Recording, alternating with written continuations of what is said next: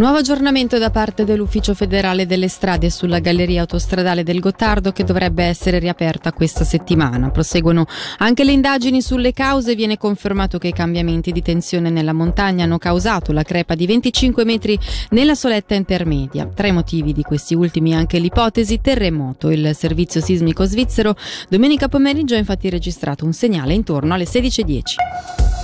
La diocesi di Lugano ha preso posizione oggi sul rapporto dell'Università di Zurigo che ha portato alla luce oltre mille casi di abusi sessuali nell'ambito della Chiesa Cattolica in Svizzera dal 1950. Cinque casi in Ticino dal 2019 ad oggi. A rendere problematico l'accertamento degli episodi nel nostro cantone è anche il fatto che parte degli archivi sia stato distrutto. Archivi che fino ad oggi contano di una sezione segreta con la possibilità di accedervi solo per il vescovo, una regola che però potrebbe presto cambiare.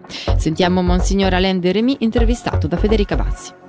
Bisogna mantenere l'equilibrio tra la confidenzialità, il rispetto della, della privatezza di una persona e la chiarezza, la, la, trasparenza per i casi eh, penali. Dunque questo equilibrio è difficile, ma mi sembra che le altre diocesi in maggioranza hanno rinunciato all'archivio segreto, hanno archiviato le cose nell'archivio generale dove l'archivista può avere accesso anche il cancelliere, anche il vicario generale, ma non tutti. Anche la diocesi di Lugano guarda una possibilità del genere? Sì, ci sto pensando, ma non ho il potere di farlo per ora.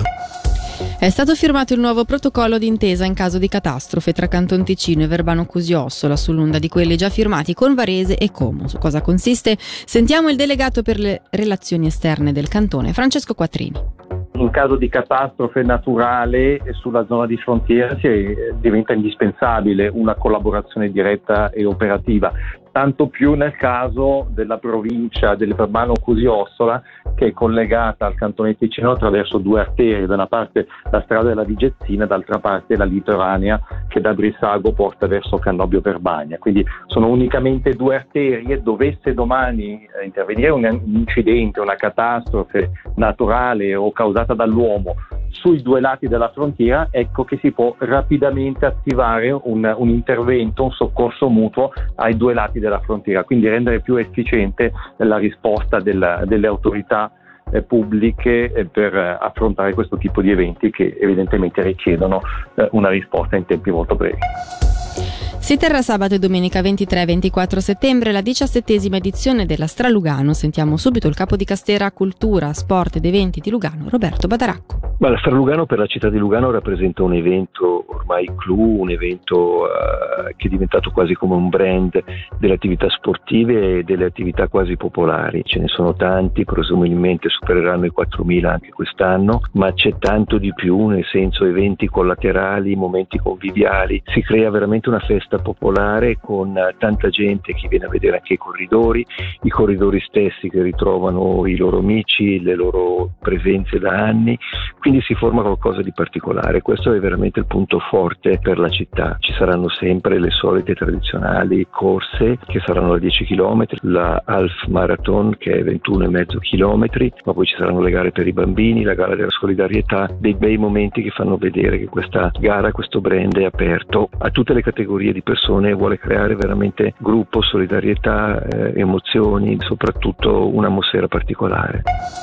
Lo sport con l'hockey a 24 ore dal debutto nel campionato di Swiss League contro il Basilea. I Bellinzona Rockets hanno fornito il quadro completo dei rinforzi in provenienza da Ambri e Langnau.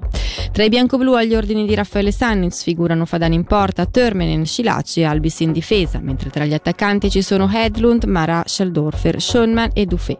Dal Langnau sono arrivati un difensore e due attaccanti e si tratta rispettivamente di Schwab, Lichti e del Lettone Ducours. Chiudiamo con una comunicazione di servizio. La frequenza di Radio Ticino 100.5 che copre Locarnese e la Valle Maggia al momento fuori uso a causa della violenta grandinata di due settimane fa.